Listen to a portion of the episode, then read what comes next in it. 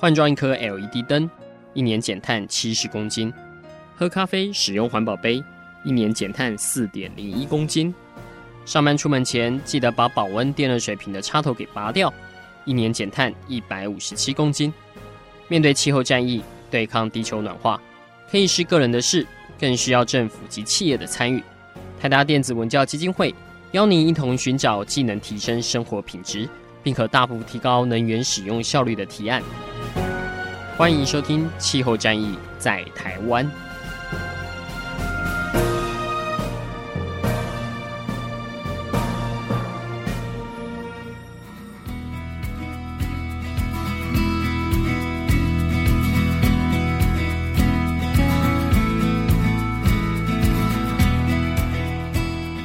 欢迎收听《气候战役在台湾》，我是今天的主持人姿荣。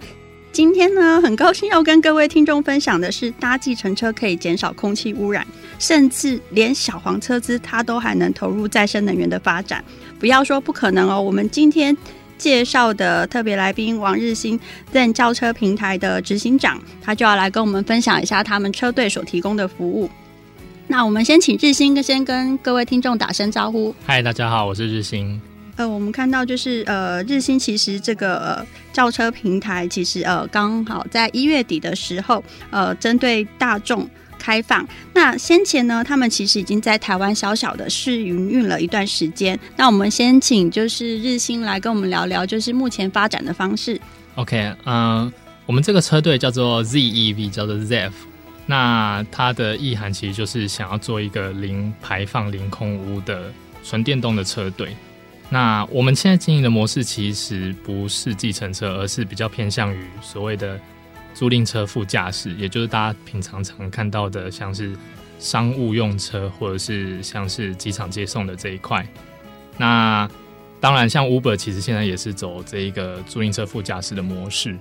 然后我们目前呢，大约有二十台左右的 Tesla 电动车在北部一直到台中，就是替替大家服务。那包括我们早期有很多的企业的客户，那现在一月，今年一月，我们就是开始把 APP 放在那个 App Store 上面，让大家可以下载。那所以现在一般的客户就是 B to C 的这一块，我们现在也开放，就是供大家使用。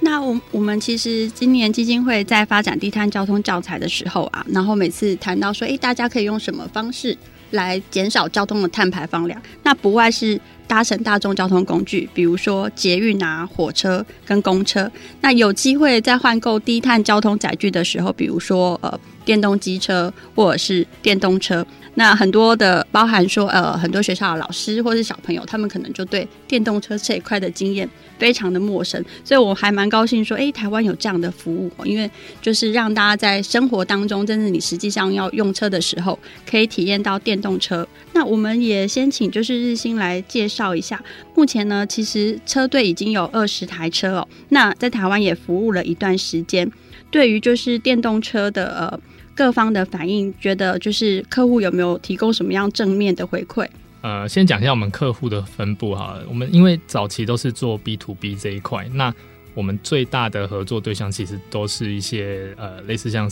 五星级饭店，然后他们会叫我们的车子，然后去接送外宾从机场到饭店，然后再从饭店到机场的这一块。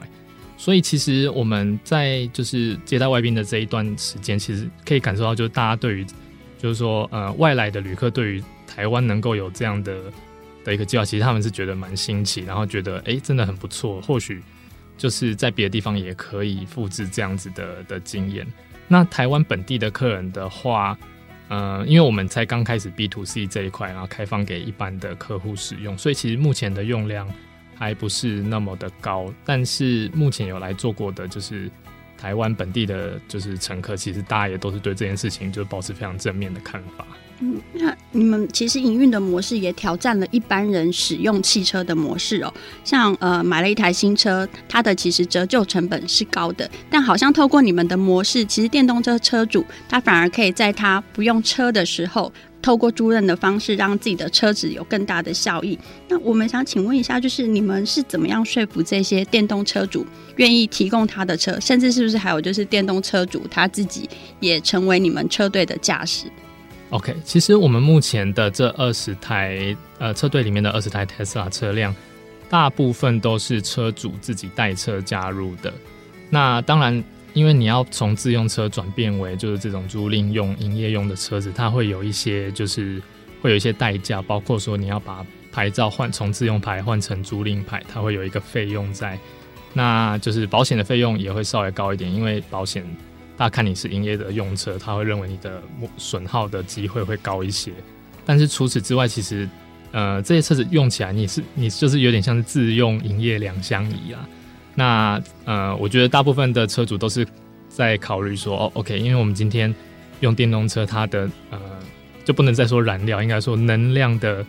能量的花费其实是低于燃油车许多的，所以其实大家会看重这一点，然后觉得说如果。我们可以从燃油的这个费用中省，比如说，如果说我一年开十万公里，那一公里如果油钱原本两块钱，变成电费，呃，可能零点三块，或者甚至更低，甚至不用钱的这种状况下，那大家就觉得说，啊，我一年省二十万，我开个五年我就省了一百万，那这样子其实就可以把一个利差跟原本的燃油车做出一个区隔。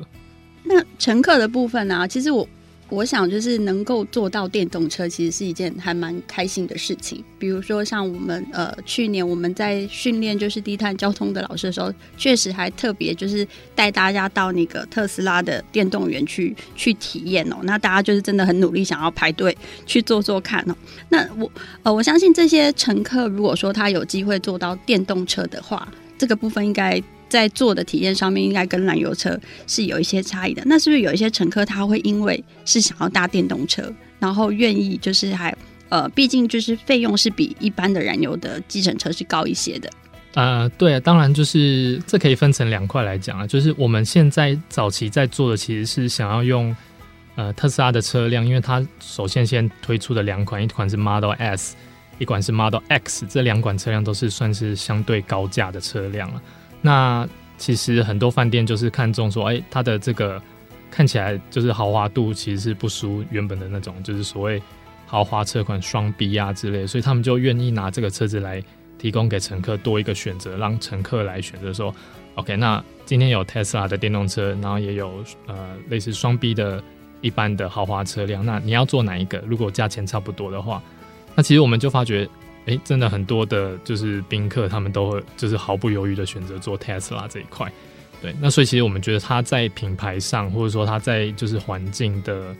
呃保护上的这一块这个概念，其实它是会有一些优势存在的。那对于一般的客人来说，当然我们这个车子是车资或者是车价，当然都是比一般的车子来的高昂一些。那但是其实对于想要体验的客人来说，其实说真的也是也是才才差个几百块钱而已啦。那可是你做完一次之后，就会发觉啊，原来就是坐一趟这样子的车趟，你会发觉它其实，在整整个路上是真的没有任何引擎的噪音，然后可以让你很舒适的，然后你会觉得说哦，我我对环境其实也有了一份贡献，让你可以。在这个旅途中，就是有双重的收获。其实这是一件就是让我们觉得蛮开心的事情。而且好像预约台北市的接送单趟好像是三百五，对不对？呃，我们还是正在调整。我们现在正在调整，很期待可以使用到。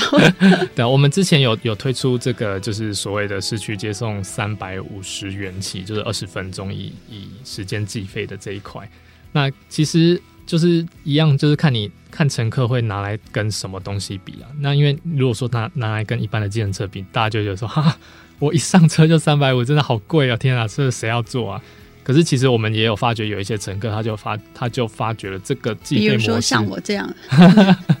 他会发觉这样的计费模式，其实在某些状况下其实是相对划算的。像我们之前有一个客人，他从大直坐到林口。大概花了二十五分钟到三十分钟时间，大概车子大概是在五六百块左右。然后他就说：“天哪，这样实在是有够划算！因为我平常坐 Uber，我平常坐计程车，这样大概也是要六七百块。那居然我现在坐到 Tesla，我可以指定，但是居然比原本的车子还要便宜。那但这件事情其实也是，呃，其实是相当符合我们的初衷的，因为我们其实是希望把大部分的燃油车的里程用电动车来代替。”对，所以如果这样的话，其实我们其实是会早期我们会先主攻在就是中长程的运输，来让这些电动车发挥最大的效益。好，那我们休息一下，呃，待会呢，我们请日新再来帮我们介绍一下，为什么台湾呢特别适合用电动车来做租赁的市场。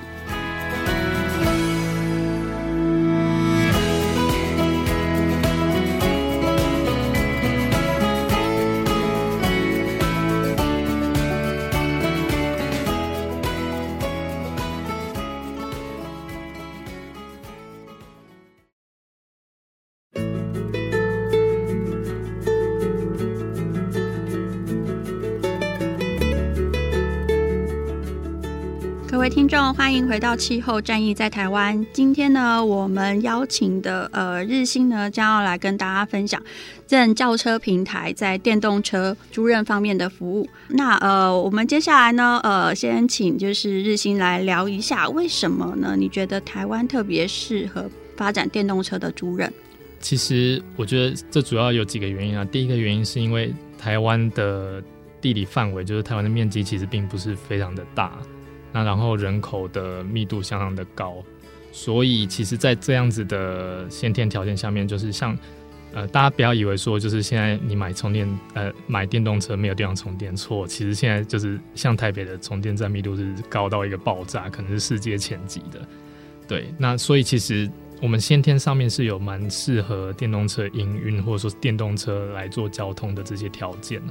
那再来就是人口密集的话。就比较适合，就是说，呃，做车辆共享的这件事情。对，那车辆共享就是像现在在欧美还蛮流行，就是说，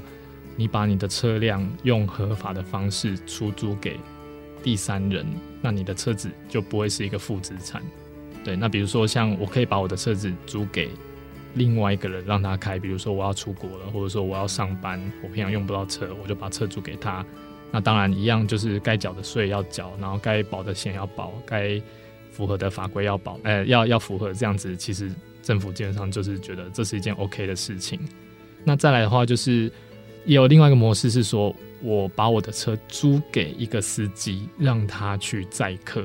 对，那这件事情其实就是可以让这个车子的使用率，因为你想想看，如果说我今天买一台车，然后我是个上班族的话，我一天用到这个车子的时间，时间使用率。如果能够有百分之五，就算很不错了。就是可能一天用到一个小时，这样子就算就算是用车量蛮大的。可是你想想看，如果说是一台营业用车，它一天的时间使用率可能是百分之五十，甚至百分之七十。那这样子的话，你的车子其实才有可能发挥它最大的效益。就比如说，如果说你是用一台电动车来做这件事情的话，你就可以取代掉更多的燃油车里程。那你在营运的时候，因为不会排到任何的废气，然后它对这个城市其实会有一个很很大的正面的影响。那借由用就是车辆共享的方式，其实也可以来有效的减少就是城市里面就是比如说车辆过度拥挤，然后没有停车位，或者说会塞车的这些状况，其实有可能。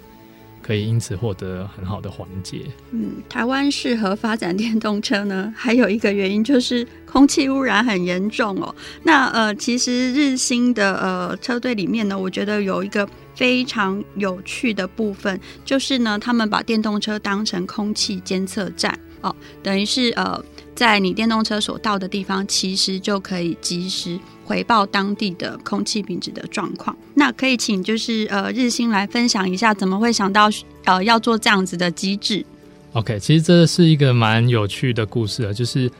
呃我们当初在做车队之前，其实最早是在设计一个就是装在车子上的空气监测器。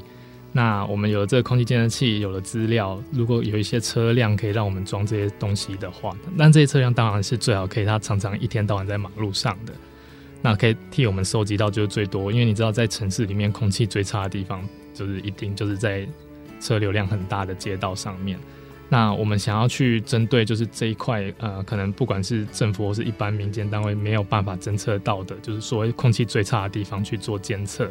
那就选择了这样的方式。那可是，在我们设计出来这样的一个系统，有一个雏形之后，我们去找很多的合作业者啊，然后就是真的是处处碰壁，就是大家就说，哎、那好啊，你要装，那不然你给我们钱，我就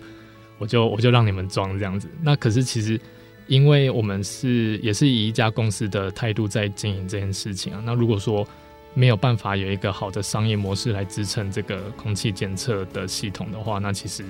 可能很快这个系统就会死掉了。所以我们就一直在想说，有没有可能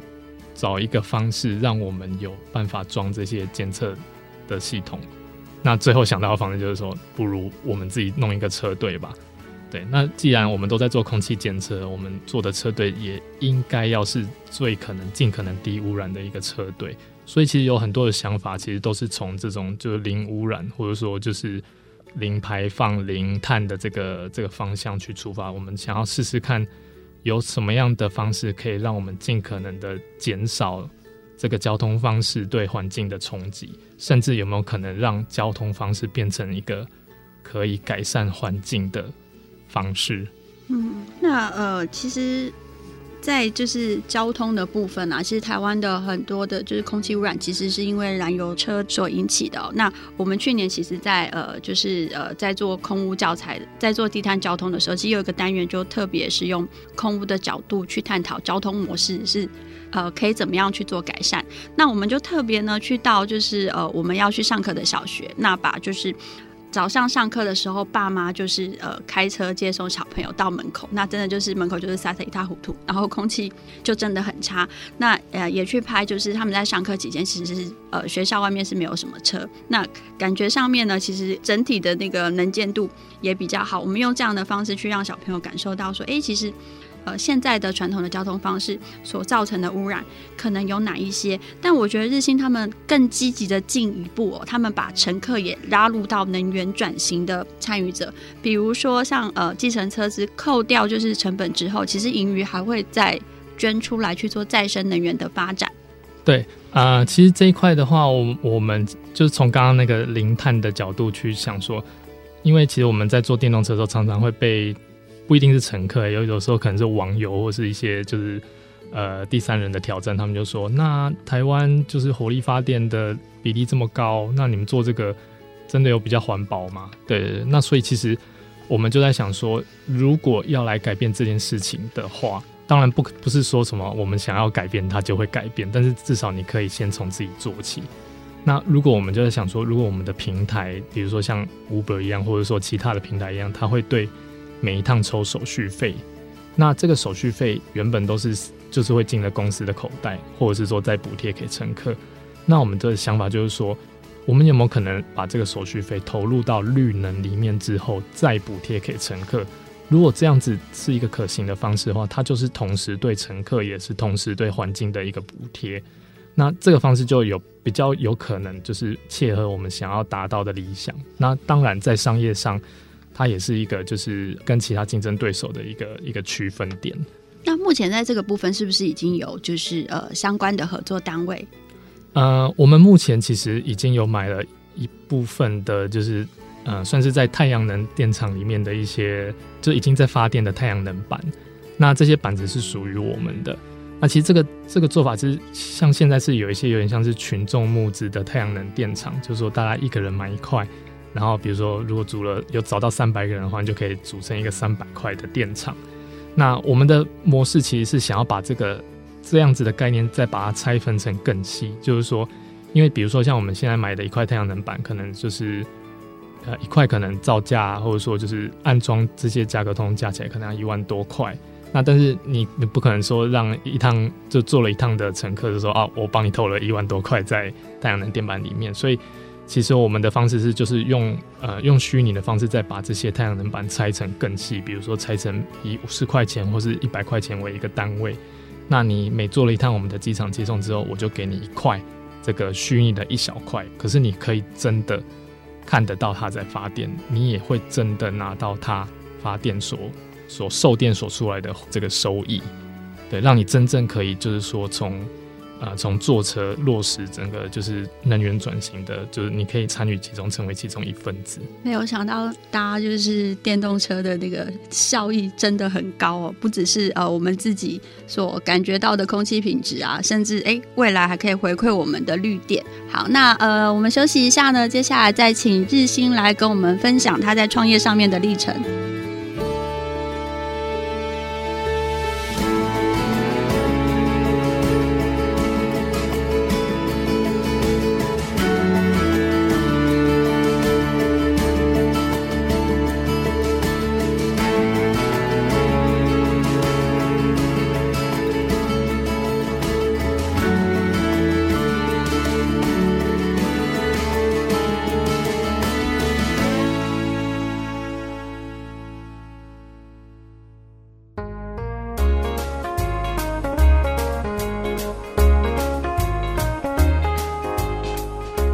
欢迎收听《气候战役在台湾》，我是今天的主持人姿荣，欢迎各位听众回到我们的节目现场。那今天呢，呃，我们访问的日新呢，其实是一个非常特别的人物哦。虽然他是工程师，但是呢，他发想出来的一个绿色交通模式，不只是针对空污，甚至对呃再生能源的发展都有很大的帮助。那呃，我们节目前两段呢，提到了一些在车队呢在发展上面的现况。那接下来呢，想要呃先请教一下日新哦，在发展这个创业的过程当中啊，你对于台湾电动车环境的发展有没有什么一些就是想要提出的建议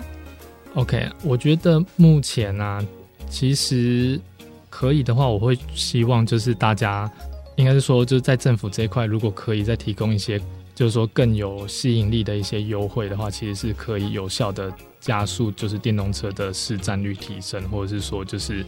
可以让大家就觉得说，OK，你的入手的门槛不要这么高，可以就是去提升这个市占率。那因为我们我们现在其实看到很多欧美的国家，其实他们对于就是这一块，他们是真的是不遗余力，然后提供一些蛮大的，就是像是其实最基本就是一个税负的一些减免。对，那其实这个东西我觉得，呃，长期来说它是可以替。整个国家省下很多的外部成本，包括就是污染啊，然后就是未来的碳排放的这一块，其实它是一个长期来说是一个有利的东西，所以我觉得是是可以就是再往更远的方面去想，就是说，呃，其实我们现在做的一些看起来是一些牺牲，因为你你少收了税，可是其实在未来它是会有很多很多的帮助，尤其是说像现在大家对空气污染就是这一块就感到就是相当的绝望，就是因为。好像就是事情已成定局，好像很难找到一个很快速去解决的方式。可是如果说你能够在这方面能够有多一些就是建树，有多一些就是呃的改变的话，其实我我相信，就大部分的的市民或者说选民，其实是会就是对这样的政策感到。就是会很赞同，嗯，但是像你们就是经营的方式，其实算是非常的创新哦。那以一个就是新创产业来说，呃，你要跨就是交通，然后甚至呃结合到就是呃其他环境面向的事情，其实不是一件很容易的事情。那你是怎么样就是从就是原本只是想做一个空气监测的系统，然后一直到就是发展出一个这样的一个电动车的平台？呃，这其实真的是一个很蛮长的故事啊。但是我觉得，其实那个初衷是一直都是没有变的。不管是空气监测，不管是投入绿能，或者说使用电动车这一块，其实他们就是通通都是一样，就是能够对环境有一些好的影响，来改变目前这个呃，就大家觉得说啊，环境空气很差的这个状况，其实就是其实他们真的是殊途同归啊。只是说你是从不同的面向来切入。那当然，在商业模式上面，我们也会希望说，就是能够一次结合很多个正面的特点，可以让我们跟别人看起来更加的，就是与众不同。那在创业的过程当中，遇到一些什么比较大的瓶颈吗？嗯、呃，其实真的还蛮常遇到瓶颈的，就是每每过一个瓶颈，就接下来就是随之来就是再下一个瓶颈。比如说像我们初期在推这个电动车的平台的时候，可能因为做的有一点点太早了，然后那个时候其实像我们虽然说现在有二十台，但是我们那个时候真的只有一台车子，然后当然大家也知道一台车就是成不了什么事情啊，你不要说做 B to C，你根本连 B to B 都做不起来。可是就是你在散播了这样子的想法之后，虽然你不见得当下会立刻有一些回馈，可是慢慢的那些人会出现，然后只要你能够在再多撑一下，然后可能有时候就是会出现一些新的转机，然后你就会觉得哦，OK，好，那看起来现在好像越来越有希望，那我们就再往下一步去做。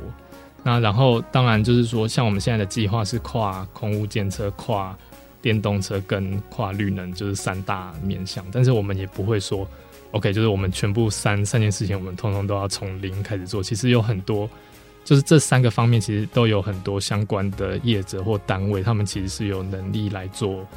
这件事情。那我们要做的最重要的事情，其实就是要整合这三件事情，然后让它成为一个一个好的乘客或者说一个顾客的选择。嗯，你们现在有二十台哦，那我刚刚看了一下资料，希望今年年底可以有一百台。那怎么样去吸引就是更多的电动车车主加入你们呢？呃，那当然就是，其实我觉得大家在经营的这块，大家其实都是还会去看那个，还是会去看你的收益的状况如何啦。所以其实我们也是很希望说，就是这件事情它除了就是对环境好以外，其实它也能够成为一个可以永续的商业模式。那所以我们就必须要拿一些就是这样，就是一些经营的数字出来证明给大家看，说，OK。所以其实我们的乘客真的会买单哦。那你用这个车子真的可以呃赚到相同或是甚至更多的钱。那这样子的话，在商业上其实它就会有一些价值存在。那我们也预期在今年的年中，如果有比较，呃，应该会有一款比较平价的电动车进来。那它的门槛稍微低一些，所以其实其实已经有相当多的，就是包括就是小黄司机啊，或者说就是包括一般的车主，他们都很多在，因为像我们常常会在饭店前面就是接客人嘛，那有时候等客人的时候，那个小黄司机就会跑来说：“哎、你这车好棒哦，我好想买一台，就是你之后你知道之后有那个大概一百五十万的，我一定买。我告诉你，我一个月就省两万油钱。”然后我们就觉得说：“哎、其实。”看起来虽然车子比较贵，但是其实他们看起来似乎也是可以接受的。只要我们能够先帮他们做好一些，就是先帮他们铺好路，那当然他们有这个资金、有这个意愿的话，他们就可以投进来。那我们就可以帮助他，可以让他有一个很好的营运的环境。那这些事情都能够达成之后，我们就有办法造成，就是不管是乘客、不管是环境，或是司机，或是我们平台本身就可以。就是全赢的目标，就是在这个游戏里面不需要有任何一个输家出现。嗯，但是我好像也听说，就是要加入车队，不只是只有电动车，其实你们对于驾驶本身也有一些要求。哦，对，因为当然现在，因为我们现在车子都是用比较就所谓豪华款的电动车在经营啊，所以其实课程上面跟售价上面也都是会会是比较高阶一些。那高阶的客人或者说高阶的售价。当然，大家对于司机的要求就是会会来得比较高，就是除了要很体面以外，就是他的开车的技术啊、开车的习惯，或者说就是上车的一些细心度啊，这些东西，其实我们在就是接这些比较所谓的中高阶的客人的时候，我们觉得他们的确是会注意这些方面，就是你有没有办法让乘客上车的时候，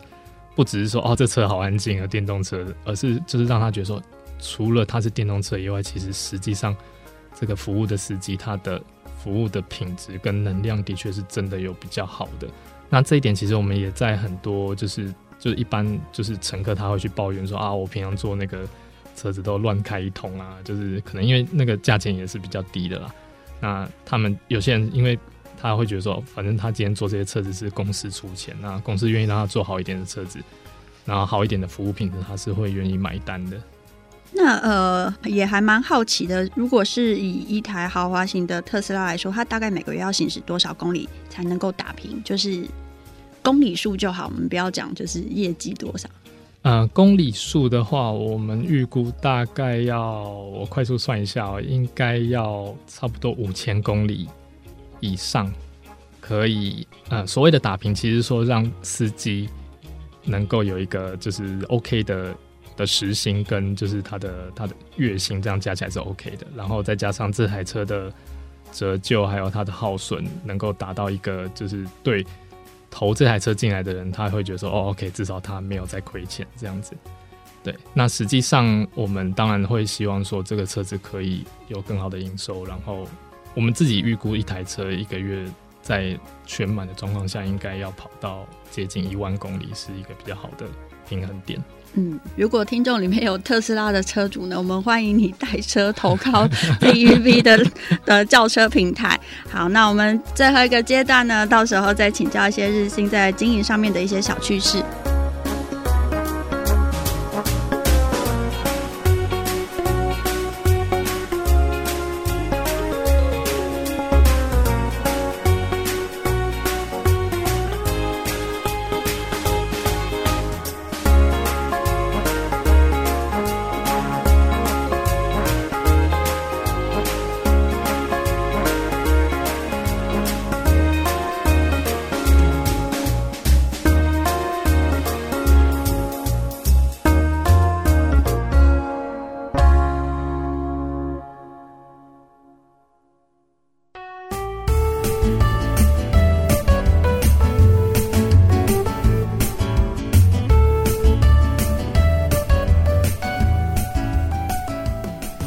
气候战役在台湾。今天为大家采访的是 ZEP 轿车平台的执行长日新。那我们刚刚呢，前几段呢，其实请日新跟大家分享一下，如果你有电动车，那你想运用它创造更多的收益以及更好的环境的话呢，你可以在这个他们的电动车租赁的系统里面获得哦。那接下来呢，我们要请日新就是分享一下，其实乘客搭乘电动车呢，还会有一些就是跟搭乘燃油车一样不同的体验。我们现在使用的电动车其实大部分都会有包含那个所谓的自动辅助驾驶的系统。那这个系统其实就是它会根据你前后车的距离，然后摄影机看到的标线，那它会去帮你就是在在高速公路或者在快速道路上面的时候，可以帮你好控制这台车子。那司机其实就只要监视前方或就是四周的路况就可以了。那其实我觉得这还蛮多乘客他们因为知道我们现在用的是特斯拉的电动车，那特斯拉一个蛮大的卖点就是有这个自动辅助驾驶系统。那所以有时候他们会要求司机说：“哎、欸，那你可不可以打开？然后就是你不要动，你不要动，你只要看着就好。”然后让对对对，手绑起来是不敢啦，对，但是就至少就是说让他感受一下说电脑开跟人开就是有什么样的差异。对，那其实我们也做了蛮多次的这种试验啊。然后其实当然自动驾驶其实在我觉得目前看起来其实它是表现的算是相当的不错啊。但但是因为在呃，就是说，所谓乘坐的舒适度，或者说就是那个柔和的程度来说，其实跟专业驾驶比起来，还是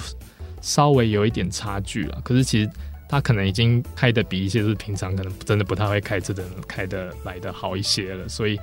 呃，我们其实也是对这个这个系统有，你知道，就是有蛮高的期望，因为其实它也是可能每每半个月一个月，它就会更新一次新的那个自动辅助驾驶的一些一些新的功能进来。那我们也是会。从最以前看到现在，就是说也会发觉说，哎、它真的有慢慢在进步。所以其实这可能也是跟传统的一些车辆一个比较大的不一样。你可能今天搭，然后你说，哎、司机帮我开一下自动辅助驾驶，跟你三个月之后再搭，你说，哎、帮我开辅助驾驶。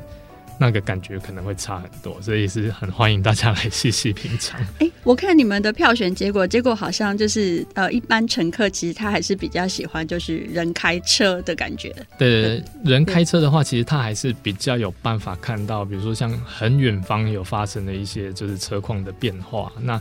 这个对电脑来说，它有时候它可能真的是要到比较近一点的地方，哎，它的雷达或者说它的摄影机诶监测到的就是车速都慢下来了，它才会开始变慢。那那个刹车的力道其实是会比人远远就看到，他可能很早就开始预做准备来的会稍微急一些了，对。可是其实，嗯。我们当然对自己的专业驾驶的的评价就是说你，你你一定要开的比自动辅助驾驶好啊，就是我们还是要身为人的尊严，那 不然这么快就被电脑取代。哎，那专业驾驶会不会常被民众问到什么问题？比如说车子可以借我开开看吗？呃，应该是不行。这个目前还没有了。我们是可以将这些车辆就是做出租，就是给就是做像你一般就是出租这些车，然后你自己开出去玩，这个是 OK 的。对，但我想驾驶在车上的时候，他可能也是比较希望说，呃，那不然你等我下车，你再开好了。对啊，对啊。那我们一般其实，因为现在接送的客人大部分都是商务客啊，大家都是那种行色匆匆，就是赶快要赶去机场，赶去开会。所以他们也很少会提出就是这种需求，不过是感受得到蛮多人想要开开看的。那呃，其实像你们自己车队上面呢、其实做了还蛮多，就是跟提升环境品质相关的，比如说刚刚我们前段讲的空气污染的监测，跟呃购买再生能源的部分，这个部分你们怎么让乘客知道？OK，其实我们现在就是，呃，除了我们现在已经有在网站上面就是公布说，我们目前已经投入了多少的，就是这个绿能电厂的建置，它呃每天发电的状况以外，其实我们预计在就是今年四月左右，我们也会开始把就是之前跟未来所有的乘客他该拿到的太阳能电厂的部分归户到他的一个账户里面，因为像大家用我们的 App 叫车。那你一定是有输入过你的电话号码做注册的动作嘛？那也蛮多人会留 email 下来，就是跟我们有一个沟通的管道啊。就是我们因为我们收据都是寄到 email 里面，所以其实我们到那个时候，我们之前做过的所有的乘客呢，我们都会寄 email 或者说传简讯给你说，哎、欢迎就是就是来来领取你之前搭过的车趟所产生的这些绿能的小小小的太阳能电厂。对，那你做的次数越多，你的太阳能电厂就会慢慢的长大。对，那然后它可以替这个环境就发二十年左右的干净的电力，所以其实。它是一个很长期的计划，就是不是说坐完车，你你跟这个车队的缘分就结束了。我们会就是 阴魂不散，缠你二十年这样子。对，听了让人马上有冲动，就去下载你们的 App 来用哦。哎、欸，那我在 App 上面真的，接下来是二二八连假，请大家就是好好把握这个机会。大家刚刚也听到，因为只有二十台，所以如果你要预约机场或是长城接送的话呢，哎、欸，你可能现在就要开始来安排你的行程哦。那最后呢，我们请日新来分享一下，就是呃，怎么看待就是电动车租赁这个市场的发展？OK，那有关电动车租赁这一块的话，其实我觉得目前一个比较大的隐忧还是处在于说，就是我们目前的一些呃公路法规对于可不可以车辆可不可以营业的这件事情，或者说。车辆可以营业的项目的这些限制来说，其实因为那些法规很多都是呃，我举个例子，可能都是民国什么四十六年之内所定的，然后用到现在，然后没想到就是因为新的这些平台的出现，然后会受到一些挑战。那要修这些法规其实是很大很大的工程啊，所以其实我觉得这样的一个不确定性，反而其实是可能对，就是说对台湾要做这样，就是说所谓车辆共享。来说是一个比较大的挑战啊，但是我觉得其实如果说我们真的可以证明说这件事情是可做的，而且它的确可以呃替这个社会造成就是总体来说是正面的效应的话，其实我觉得呃立法相关的单位或者说就是就是相关的行政单位应该要尽可能的去调整出一个好的方式啊，然后可以当然也是要保护原本的就是旧有的制度下的这些营运的车辆，但是在在保护他们的同时，其实对于新的这种营运模式来说，我们也应该要鼓励他去成长。因为如果说他真的有正面的影响，你没有理由说，没有理由说就是要拿旧的法规把这些事情全部绑住。嗯，而且其实你刚刚讲到一个，就是对于现有，其实其实以租赁车来说的话，其实燃油车还是现在是最大众嘛。但刚刚提到的，其实可以减少就是石油呃，就是油钱的费用部分。我觉得这个对他们来说，未来是一个转换的很好的诱因。对，然后电动车另外一点是因为我们目前预估这些电动车辆的寿命其实应该都相当的长，就是说。像我们目前在用的电动车，看起来可以开到一两百万公里再换电池是没有什么问题的。那但是对于传统的燃油的车辆来说，你可能开到三四十万公里，你可能引擎就要整理了，或者说可能就会有一些衰退的情景出现。那这个其实也是对于未来，就是说你的一台车辆有这么多可行驶，一台电动车辆有这么多的可行驶的里程。那你要怎么样，就是好好的利用完它全部呢？其实它这个东西就是其实是一个，呃，就是说车辆共享这种租赁的模式来说是比较有可能达成的，因为你一个人用车实在是很难，一年能开到三四万公里已经算很厉害了。那但是一百万公里你要开三十几年，这是真是。可能是蛮难达成的事情。对，其实像台湾一年大概有四十万的新车，就是卖出去的车。那如果说我们预期说，哎，可能不久的将来这四十万车、四十万台都可以是电动车的话，其实对于我们很在意的空气污染的问题，应该会有相当程度的改善。对，这个部分除了说就是车辆电动车辆在马路上不会有就是呃排污的这一块以外，其实在能源的调节上面，就是说，假设说像，因为电动车一颗的电池都是很大的，那你如果说有一万台车、一万台电动车或者十万台电动车，就是加入这个，就是说它连在电网上面，如果可以做电网的平衡，就有点像水库一样，它可以储能的时候，其实对于可再生能源的发展是有一个非常非常非常大的一个好处。那在这种状况出现之后，其实大家对于可再生能源的投入，我觉得预计它的利。力道也会加大，那我们就可以减少很多火力发电所造成的污染。嗯，我们谢谢日新今天帮我们分享的这么多有趣的资讯，而且我觉得确实是一个对于环境或是对于未来的健康都是一个很好的就是低碳交通的方式哦。那呃，也希望就是呃各位听众呢，如果诶看到觉得。听到这一集觉得很有趣的话呢，也可以就是试着去使用看看他们的服务，然后开始自己跟电动车的第一类接触。好，那今天我们的节目就到这里结束，谢谢各位听众。谢谢。